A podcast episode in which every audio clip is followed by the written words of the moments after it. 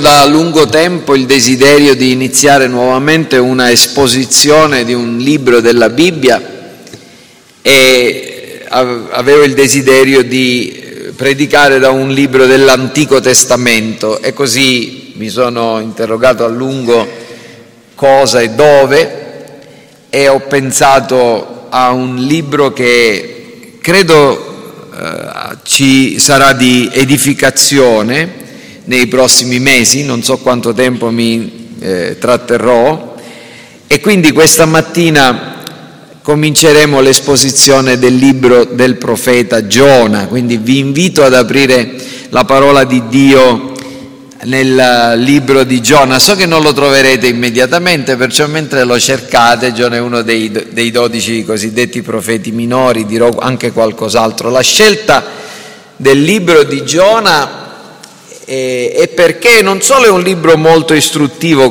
tanti, sotto tanti aspetti, come vedremo, ma è anche una storia avvincente e per certi aspetti anche commovente. Um, soprattutto è parola di Dio, questa è la cosa importante, la parola di Dio, come dice l'Apostolo come dice l'Apostolo Paolo a Timoteo, secondo Timoteo 3,16, è uno di quei versetti che conosciamo molto bene, ogni scrittura è ispirata da Dio, è alitata da Dio ed è utile, è utile per istruirci, è utile per riprenderci, cioè per correggerci, per convincerci, per accusarci, noi abbiamo bisogno anche di questo, ma è utile anche per correggerci ed è anche utile per educarci, per indicarci la via verso la, la giustizia. Giona è scrittura ispirata, è parola di Dio, è verità.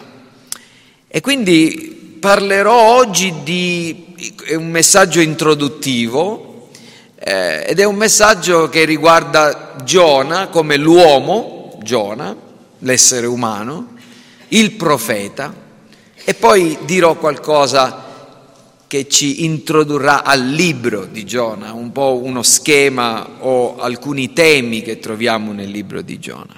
Quindi cominciamo. La prima cosa, Giona l'uomo. La prima cosa che vogliamo considerare è proprio Giona l'uomo e per farlo leggerò i primi tre versetti del, del libro di Giona, perciò capitolo 1, versetti da 1 a 3. La parola del Signore fu rivolta a Giona, figlio di Amittai, in questi termini.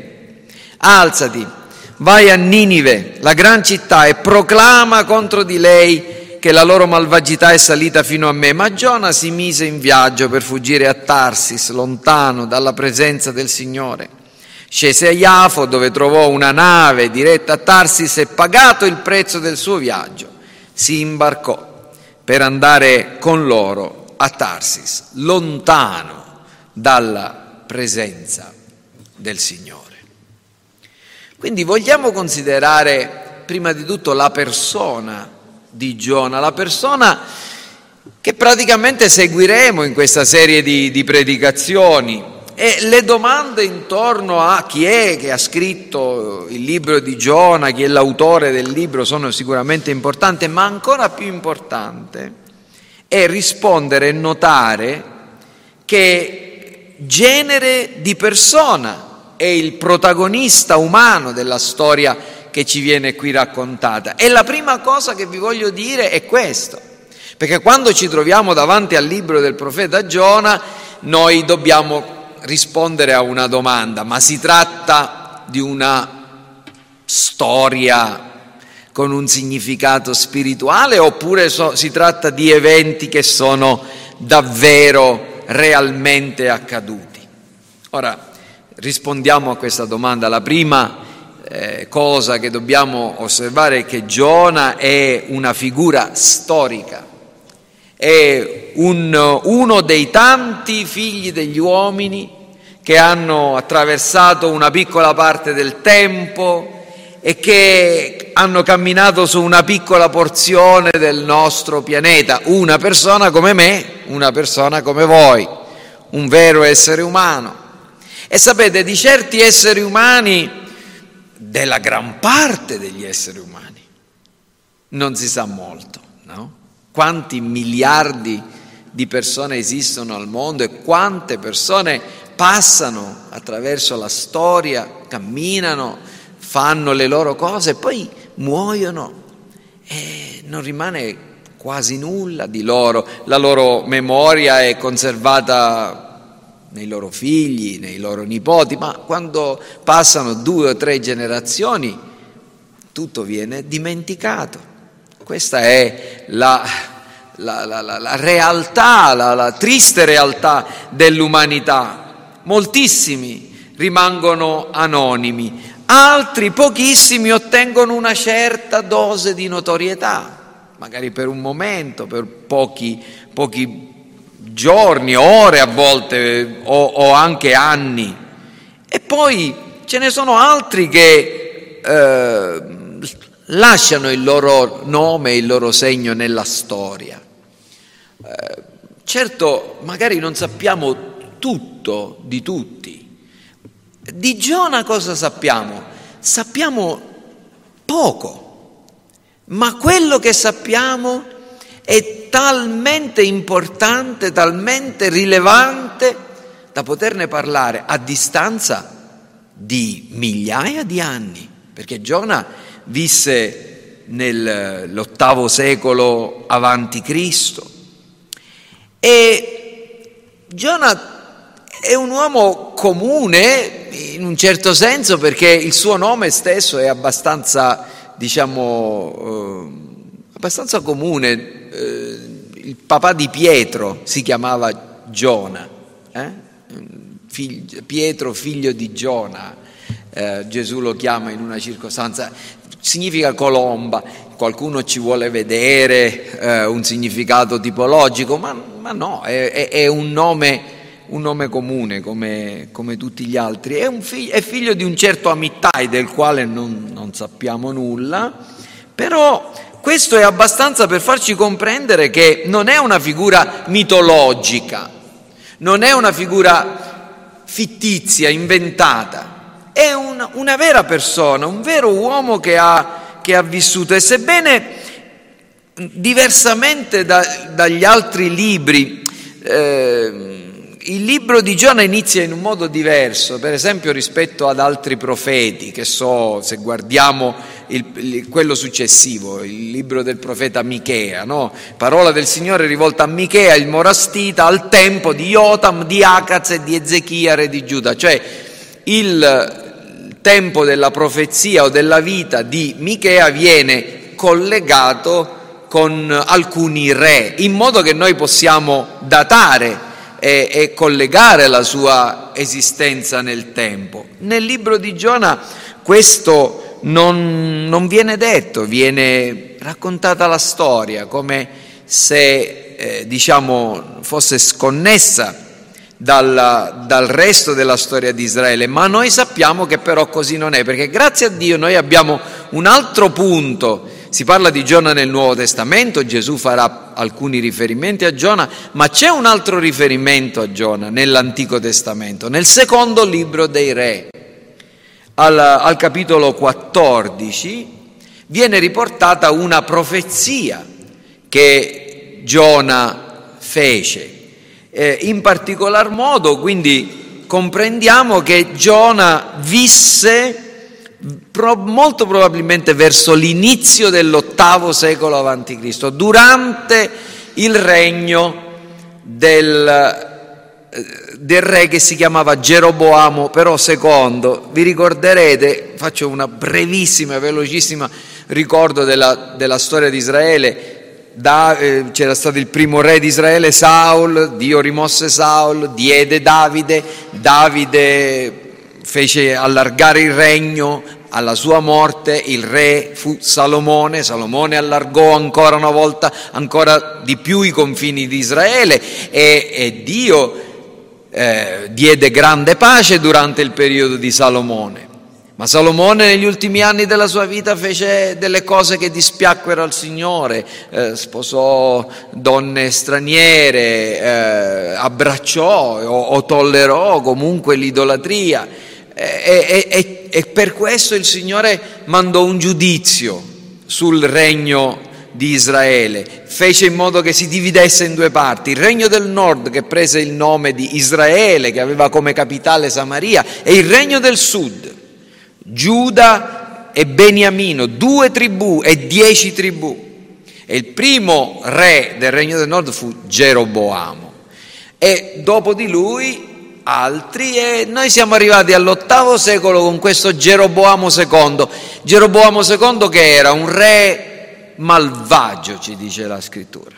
Se leggete il capitolo 14 di Seconda Re, vedete che era un uomo che non fece la volontà del Signore, era un uomo, un, un re malvagio, ma nonostante questo, Dio si servì di Giona per dire che nonostante la malvagità del re, nonostante la malvagità e l'idolatria del regno di Israele o del regno del nord, Dio avrebbe allargato i confini e riportato i confini e la nazione avrebbe ampliato il regno alla sua grandezza del tempo di, di Salomone.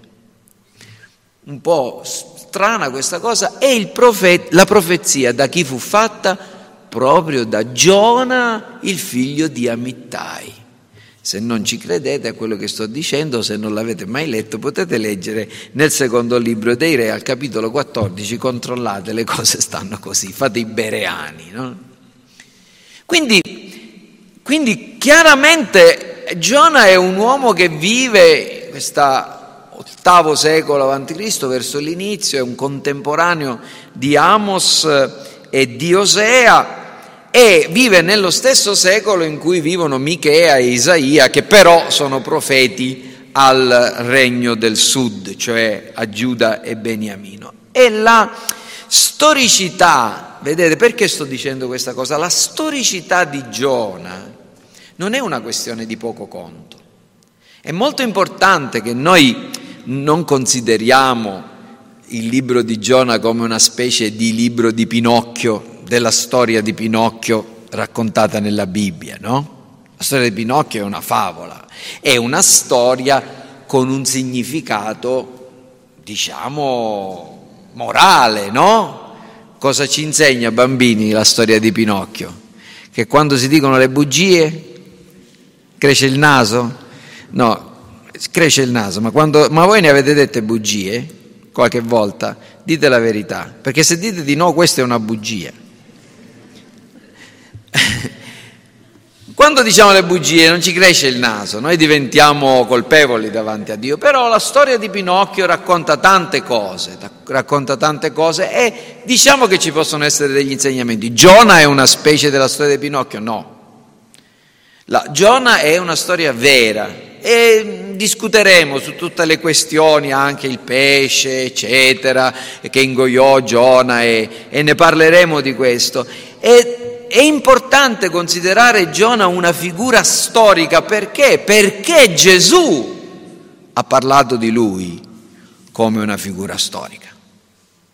Vi ricordate quando la gente andava da lui e gli diceva dacci un segno e Gesù ha detto non vi sarà dato altro segno se non il segno di Giona. Come Giona è stato tre giorni e tre notti nel ventre del pesce, così il figlio dell'uomo starà tre giorni e tre notti nel ventre della terra e poi risusciterà.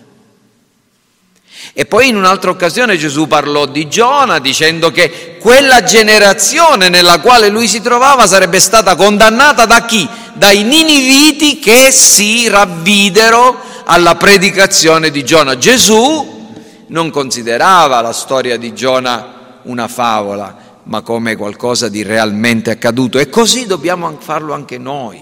È importante. Giona è un uomo vero, un uomo veramente vissuto, una sfigura storica, un uomo come noi.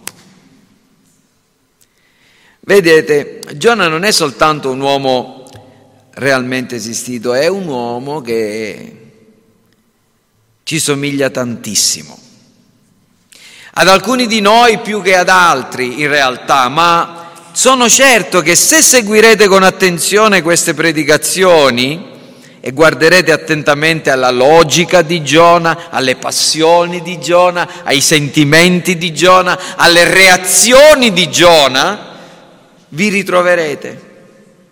Qual è la verità? Che c'è un Giona in ciascuno di noi. Eh sì, in alcuni è un po' più piccolo, in altri è un po' più grande, alcuni sono proprio Giona Giona, altri eh, un po' meno, ma in realtà tutti quanti noi ascoltiamo la parola di Dio, conosciamo i suoi comandamenti e invece di fare quello che Dio ci dice di fare, cosa facciamo? Ci giriamo dall'altro lato e prendiamo la nostra strada.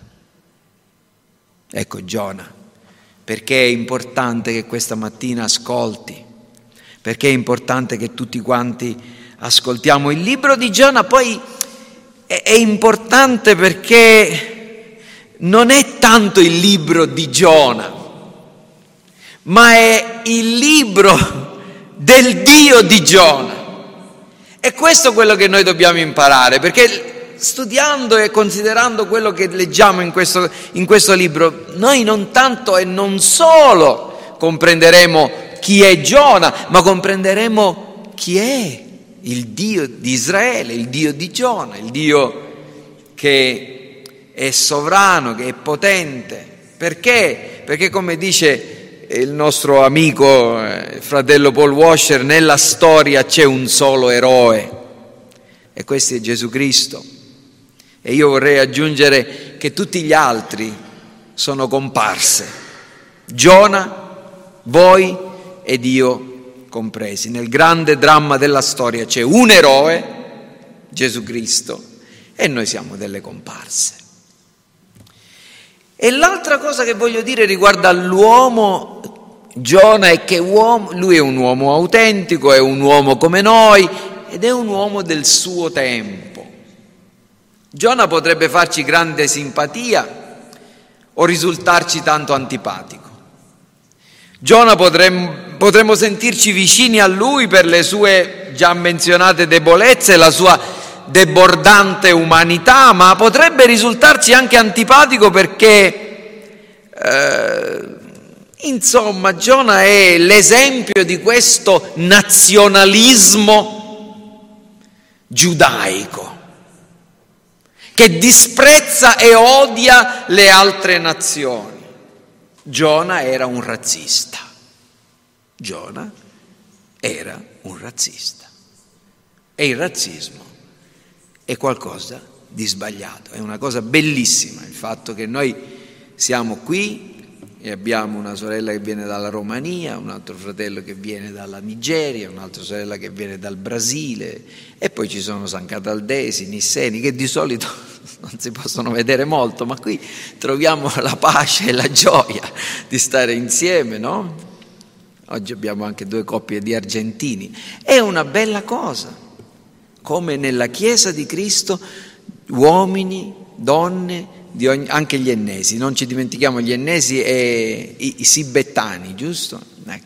E non facciamo offesa agli, agli agrigentini, ai, alle, a quelli di diciamo i siciliani, ma dico, il punto è che nella Chiesa ormai abbiamo compreso che c'è posto per tutti e che il sangue di Cristo paga il prezzo per il riscatto dell'umanità intera, nessuno escluso.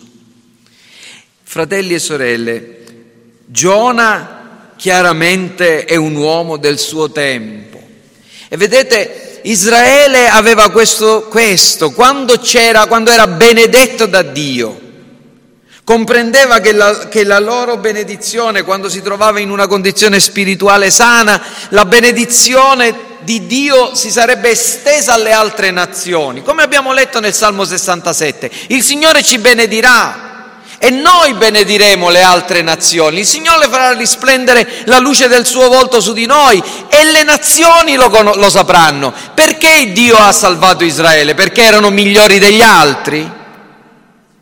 Perché li ha scelti? Perché erano il popolo più numeroso, più intelligente, più ingegnoso? No, no, per mostrare la sua gloria, perché potesse essere conosciuto nel mondo chi è il Dio che ha fatto i cieli e la terra.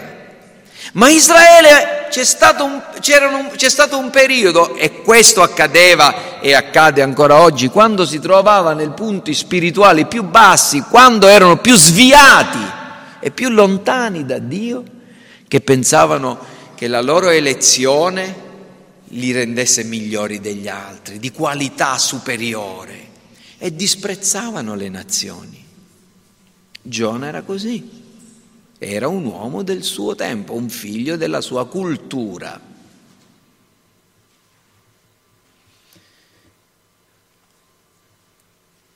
Potremmo anche apprezzare il suo eroismo e la sua disponibilità al sacrificio, sappiamo qual è la storia, ma essere anche disturbati da un altro aspetto, i suoi eccessi d'ira nei confronti di Dio stesso.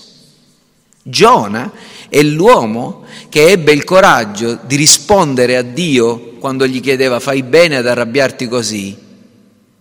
Sì, fino alla morte. Che tipo che era Giona? Che tipo che era Giona? Che coraggio che ha avuto. E che coraggio che ha avuto a scrivere anche questo. Eh? Giona è quindi un uomo del suo tempo un uomo del suo tempo, Salvatore Quasimodo, un nostro con, conterraneo, premio Nobel della, per la letteratura, ha immortalato nella sua celebre poesia, uomo del mio tempo, il profondo sconforto provato nel constatare il contrasto tra ciò che l'uomo dovrebbe essere in virtù del progresso scientifico e tecnologico al quale non corrisponde un progresso etico, è quello che è nella sua innata cattiveria. Se avete un po' di tempo oggi, cercate la poesia di Quasimodo, se non l'avete presente, uomo del mio tempo, e vedrete come lui cita Caino e Abele e, e, e paragona e, e vede la cattiveria dell'uomo, del primo omicida nella cattiveria degli omicidi che continuano ad essere perpetrati, perpetrati nella, nel nostro tempo, nella guerra. Quindi noi, così è Giona, noi non ci aspetteremmo mai che, mai che i mali di una religiosità che ha frainteso il senso della divina elezione divenisse disprezzo e crudeltà nei confronti di altri esseri umani. Non ce lo aspetteremmo da un uomo di Dio ma la triste realtà è che gli uomini, pur visitati dallo Spirito Santo, riescono ad elevarsi di poco al di sopra delle miserie morali della propria epoca. Cosa voglio dire? Non giudicate troppo Giona. Non permettetevi di condannare troppo severamente Giona perché perché Giona è un figlio del suo tempo e noi siamo figli del nostro tempo. E dobbiamo fare attenzione, perché chissà come saremo giudicati da chi verrà dopo di noi. Quante cose sbagliate assumiamo noi in modo in, che, che perfino non ce ne accorgiamo. Quanto voi vi meravigliate quando i nostri connazionali del nord, i settentrionali, ci guardano a noi e dicono certe cose riguardo a noi siciliani, no? Siamo disordinati, che siamo questo e quell'altro.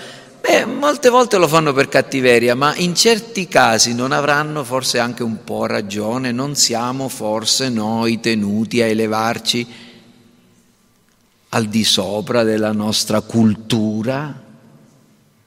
Che cosa è una chiesa cristiana? Che cos'è una chiesa evangelica? Che cos'è una chiesa riformata? Se non è capace di cambiare la mentalità delle persone. Noi non siamo siciliani, siamo siciliani perché siamo nati in Sicilia, noi siamo cristiani. La nostra morale, il nostro modo di pensare non deve essere conformato a quello che succede nel paese di Raffadali, di San Cataldo, di Caltanissetta, di Enna, di Paternò, di... deve essere conformato alla mente di Cristo. E quanto di San Cataldese, di Paternese, di Raffadalese, eh, di Nisseno c'è in noi? Quando pensiamo a Giona, pensiamo a questo. Pensiamo alla parola che l'Apostolo Paolo scrive a Tito quando gli dice fai attenzione ai cretesi.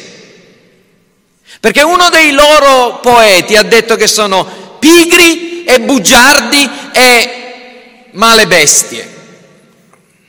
Perché glielo diceva? Perché Tito si trovava a Creta. E quei mali endemici, tipici di, quella, di quel posto, si riflettevano nei cristiani di Creta. Noi dobbiamo domandarci quanto della mentalità mafiosa, omertosa, falsa, pettegola, pigra c'è in noi. Facciamo autocritica o ci pensiamo che siamo migliori, siccome siamo evangelici, siccome abbiamo creduto nel Signore, queste cose non possono succedere. Liberiamoci dal vecchio lievito Oh, io sto parlando a voi siciliani, se fossi al nord direi altre cose, eh, ma il punto è che noi, non, noi, ci dobbiamo elevare al di sopra della, nos- della cultura del nostro tempo e delle, dei nostri posti e questo lo può fare solo un'opera dello Spirito Santo che ci fa nuovi. Giona l'uomo, Giona il profeta. Giona non è un uomo qualunque, Giona è un profeta di Dio, è un uomo che ha ricevuto da Dio un compito speciale. Giona non è un uomo speciale, ma un uomo normale che nel corso della sua vita ebbe un compito speciale da, da, da, affidatogli da Dio, essere un suo profeta. La capite questa cosa? La devo rispiegare. Io non sono migliore di voi, io non sono un uomo speciale. Sono un profeta di Dio, cioè un uomo che porta la parola di Dio e questo mi distingue, ma non mi fa migliore di voi. Così Giona. Giona è un uomo, non vi dovete meravigliare delle sue debolezze, come non ci si deve meravigliare delle debolezze umane di un pastore, di un predicatore. Certo ci si attende certe eccellenze, certe qualità, sono d'accordo con voi, ma Giona non è un uomo speciale, ma è un uomo chiamato da Dio a un compito speciale. Voi non siete speciali, ma ciascuno di voi, dal più piccolo chi è il più piccolo qua? Forse Elisa, eh? Dal più piccolo al più grande, chi è il più grande? Non lo diciamo. Avete un compito speciale, quello di essere testimoni di Cristo, luci in questo firmamento, in questo cielo scuro, tenebroso. Non, non vi dovete sentire speciali, non siete migliori, ma avete questo compito, abbiamo questo compito, come Giona, essere luce per le nazioni, luce per le persone che ci stanno accanto, luce per quelli che sono nelle tenebre, speranza per i disperati, vita per coloro che sono morti. È un profeta.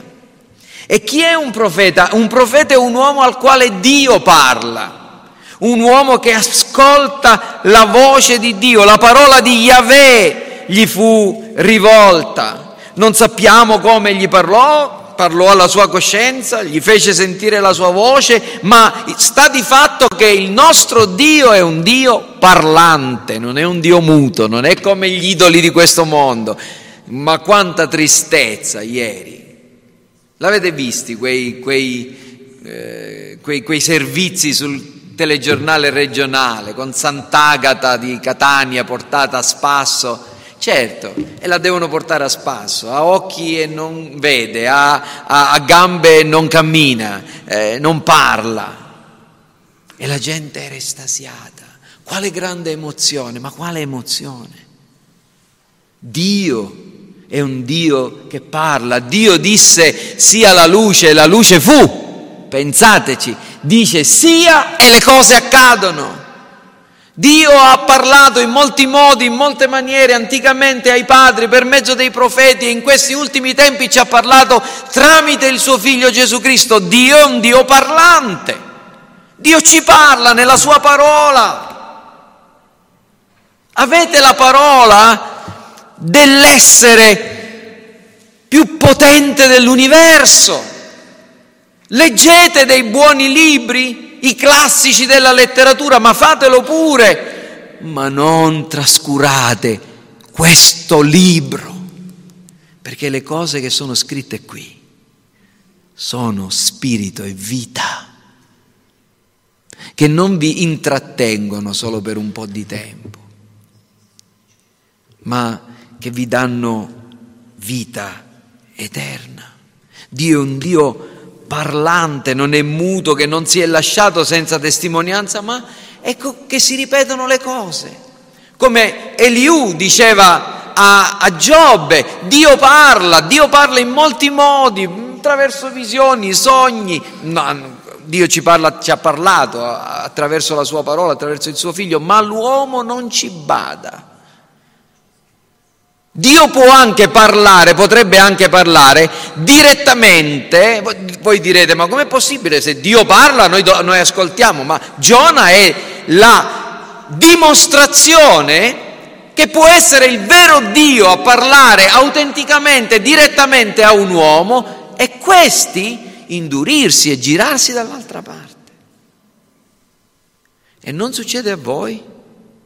Quante volte avete sentito la vostra coscienza penetrata dalla parola che è stata predicata da questo pulpito o da altri predicatori e avete fatto finta di non capire? Vi siete girati dall'altra parte. Dio ti diceva vai a destra e voi siete andati a sinistra. Finiscila con quella cosa e voi avete continuato.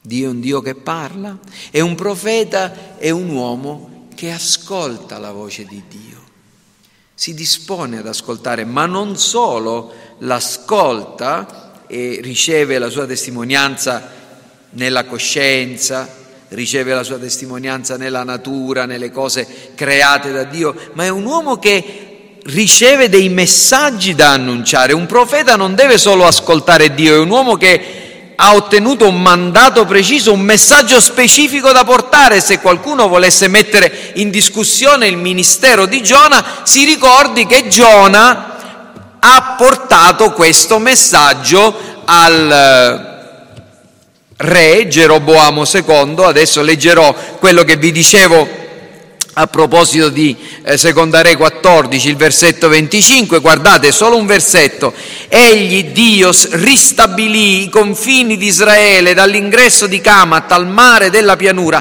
come il Signore, Dio di Israele, aveva detto per mezzo del suo servitore, il profeta Giona, figlio di Amittai, che era di Gat Efer.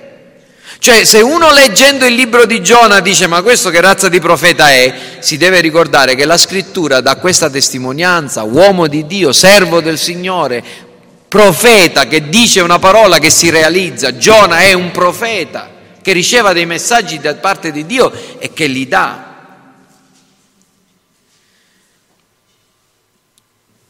In realtà Giona è un messaggero della grazia e della benedizione.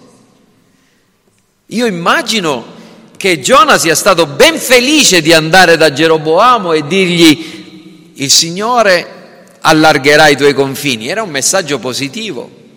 Nonostante la tua malvagità, a dispetto della tua malvagità, Dio ti benedirà. E qui voglio aprire una parentesi e la chiudo subito. Nessuno pensi che per il fatto che sta godendo di una certa prosperità nella vita, o perché Dio se ne serve per allargare il regno suo, quello necessariamente è il segno della sua approvazione. Ci sono stati dei pastori che hanno predicato e hanno portato alla fede degli uomini, ma che loro stessi sono stati empi, eh? perché Dio può fare quello che vuole anche con degli uomini malvagi. E a volte il Signore nella sua sovranità e nella sua... Di regola non è così, ma a volte lo fa. Benedice un uomo che, che sta disubbidendo a lui. E quindi non giudicare mai, non dobbiamo mai giudicare un uomo o una donna, una persona dalla sua prosperità, dobbiamo giudicarla dalla sua fedeltà alla parola di Dio rivelata. Ricordiamoci, parentesi chiusa. Eh? Un uomo quindi Giona che ha molto da insegnarci, un profeta dal quale possiamo imparare perfino nella sua debolezza, perfino suo malgrado. Giona è un segno per noi. E finisco, concludo. L'ultima parte di questo mio sermone riguarda il libro di Giona. Il libro di Giona, vi dicevo, è molto particolare. Non non ci sono profezie. Rispetto a tutti gli altri libri profetici c'è una sola profezia che nell'ebraico è fatta cin- di cinque parole, quindi una predica molto Giona era un predicatore sintetico, ancora 40 giorni e Ninive sarà distrutta. In italiano sono sette parole, in ebraico cinque parole. Non lo so se veramente lui è andato per tre giorni di cammino ripetendo questa cosa come uno, un, un disco rotto, non lo so, penso di no, però in realtà la sostanza della sua predica era proprio questa, questa è stata la sua unica predica. Ancora 40 giorni e Ninive sarà distrutta, ancora 40 giorni e Ninive sarà distrutta. Se io fossi venuto qua e vi dicessi ancora poco tempo e voi andrete a, a, davanti al giudizio di Dio, ancora poco tempo e andrete davanti al giudizio di Dio. E finiva la mia predica, voi avreste detto che razza di predicatore è questo.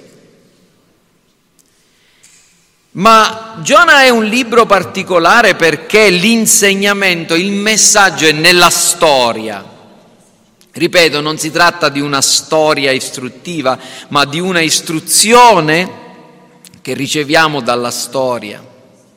Perché? Perché la storia è la manifestazione della provvidenza di Dio. Dove si è manifestato Dio? Dio si è manifestato nella creazione, Dio si è manifestato nella scrittura e quindi in Cristo, la sua, la sua, rivelazione speciale, la rivelazione naturale, Dio si manifesta anche nelle leggi della natura, no? nella scienza se vogliamo. Se la scienza avesse la capacità di leggere davvero senza pregiudizi uh,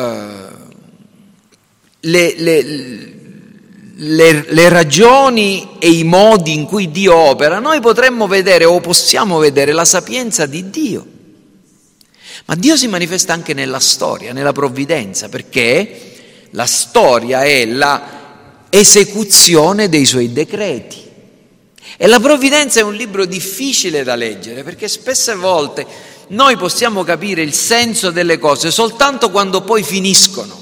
Se voi gli aveste chiesto a Giona il senso della sua storia mentre si trovava in mezzo al mare, o mentre si trovava a Ninive, o mentre si trovava su quella collina dalla quale vedeva Ninive, Giona non vi avrebbe saputo rispondere. Ma Giona ha scritto questo libro, perché io sono convinto che l'ha scritto lui, alla fine di tutta la storia, per farci capire qualcosa intorno a chi è Dio e al suo modo di fare con gli uomini. In realtà questo libro è composto da quattro capitoli, eh, FPP2, come erano le, le, le, le, mascherine che abbiamo usato? Non mi ricordo se era FFP2 ma FPP2, ma fa, ricordatevelo così, FF, FPP2. La prima, il primo capitolo è la fuga di Giona, il secondo capitolo è che cosa? La preghiera di Giona. Il terzo capitolo è la predicazione di Giona. Il quarto capitolo è il 2, che se voi gli tagliate un pezzo diventa una L, ed è la lamentela di Giona. Eh, io me lo dovevo ricordare questa cosa, perciò mi sono inventato questa cosa, però non ve la dimenticate neanche voi. La fuga, la preghiera, la predicazione e la lamentela. Questo è il, il, libro, il libro di Giona. E finisco accennando a due o tre cose veramente per concludere, riguarda i temi e gli insegnamenti. La prima cosa, questo libro ci rivela delle verità gloriose intorno a Dio. Cosa ci dice di Dio? Di Dio ci dice una cosa importantissima che riguarda ciascuno di noi, che Dio ha un sincero interesse nei confronti di tutte le sue creature, compresi pagani, corrotti, estranei alla sua legge. Come ve la immaginate questa Ninive?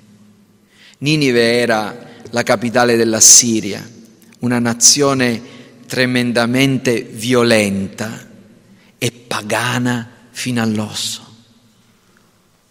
Qualunque tipo di peccato si, si praticava lì, non di più né di meno di quelli che si praticano al nostro tempo, nella nostra nazione e nel nostro mondo.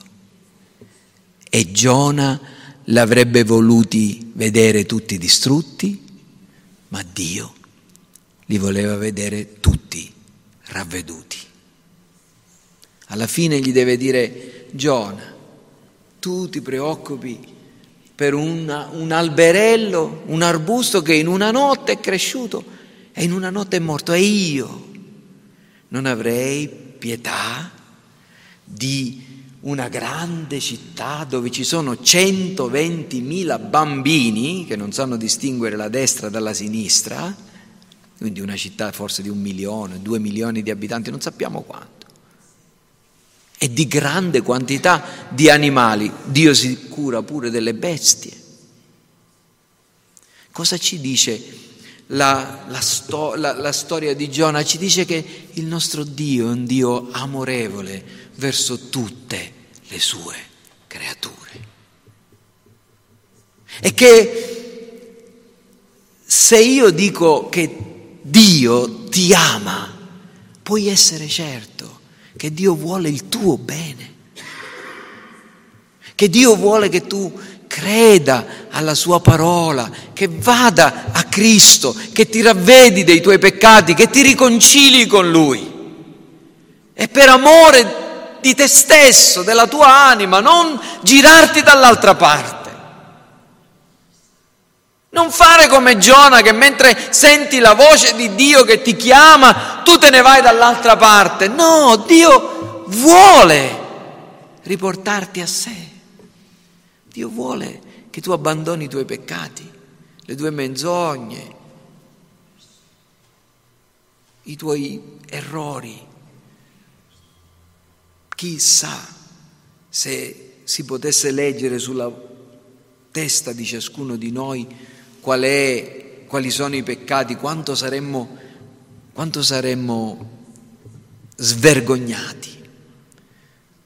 Dio è un Dio che ama le sue creature, compresi gentili, pagani, corrotti. Questo libro ha un tema profetico perché soprattutto questo libro è, ci mostra Giona come un tipo di Cristo un tipo di Cristo. Come posso spiegarvi? Dico, se io metto la mia mano qua, guardate, vedete, vedete c'è un'ombra, vedete quest'ombra? Che cos'è quest'ombra? C'è una luce, c'è la realtà che sono e poi c'è l'ombra. La scrittura dice che un tipo è un'ombra, è una figura di una realtà. Giona è un'ombra di una, una, realtà. Qual è la realtà? Era Cristo che doveva venire. e la sua vicenda serve a mostrare a spiegare che Dio, che è in grado di fare entrare un uomo nel ventre di un pesce e farlo uscire vivo, è lo stesso Dio che è capace di ridare la vita ai morti, a risuscitare Cristo e a risuscitare coloro che muoiono.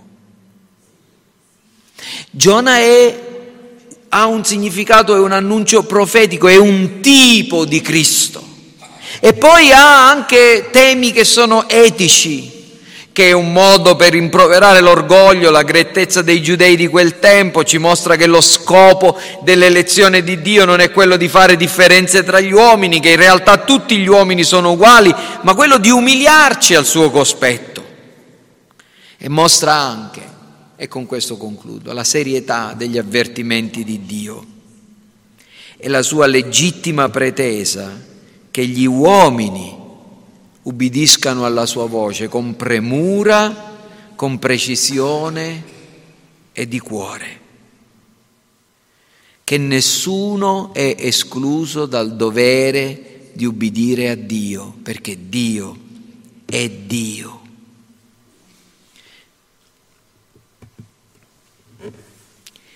è che Dio ha il diritto di minacciare gli uomini. Non vi piace un Dio che minaccia? Vorreste un Dio che vi dica sempre che tutto è a posto, che tutto va bene? Ma sapete, a volte le minacce sono utili. Il libro di Giona ci insegna anche una cosa. che Dio affronta anche il rischio di contraddire se stesso o perlomeno di essere frainteso pur di fare del bene agli uomini. Mi spiego meglio e ho concluso davvero. A volte Dio minaccia di fare quello che non ha assolutamente intenzione di fare. Qual era il messaggio che Giona portò a Ninive? 40 giorni e Ninive sarà distrutta. Adesso se Giona è un profeta di Dio, dopo 40 giorni Ninive doveva essere distrutta. È stata distrutta? No. Giona aveva detto qualcosa di falso?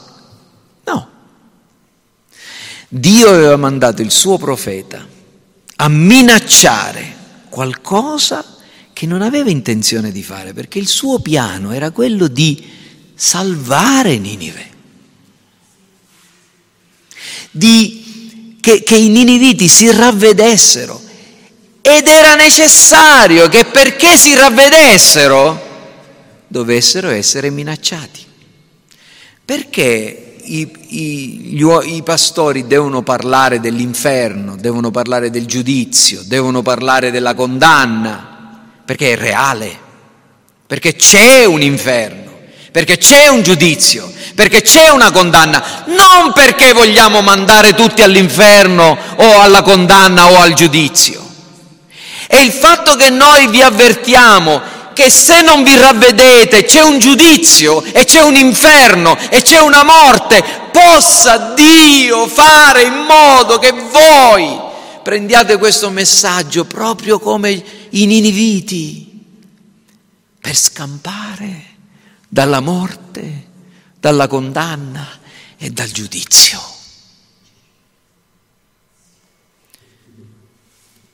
Questo è l'uomo, questo è il profeta e questo è il libro di Giona.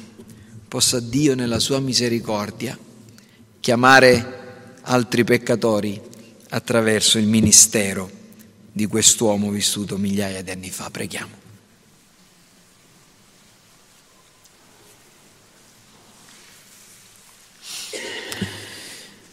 Signore Padre nostro celeste, noi ti benediciamo e ti ringraziamo per la tua parola che è fonte di infinita, infinita gioia per coloro che la ricevono con premura e con fiducia. Ma ti preghiamo anche che tu possa davvero mostrare la serietà tuoi, della tua minaccia, delle tue minacce nei confronti di coloro che induriscono il loro cuore e si volgono altrove per non udire la tua voce. Fa che come i niniviti alla predicazione di Giona ce ne possano essere tanti che si pentono col sacco e con la cenere e credono che Dio è Dio e che deve essere ascoltato e la sua parola ubbidita. Ti prego per i nostri ragazzi, i nostri giovani, ti prego per ciascuno di coloro che hanno ascoltato stamattina, per ciascuno di coloro che hanno ascoltato da lontano e che ascolteranno in seguito questo messaggio. Fa che la tua parola possa penetrare i cuori, compungere le coscienze, convincere di peccato, di giustizia, di giudizio e indicare la via della vita e della salvezza mediante la fede in Cristo. È nel suo nome che noi preghiamo. Amen.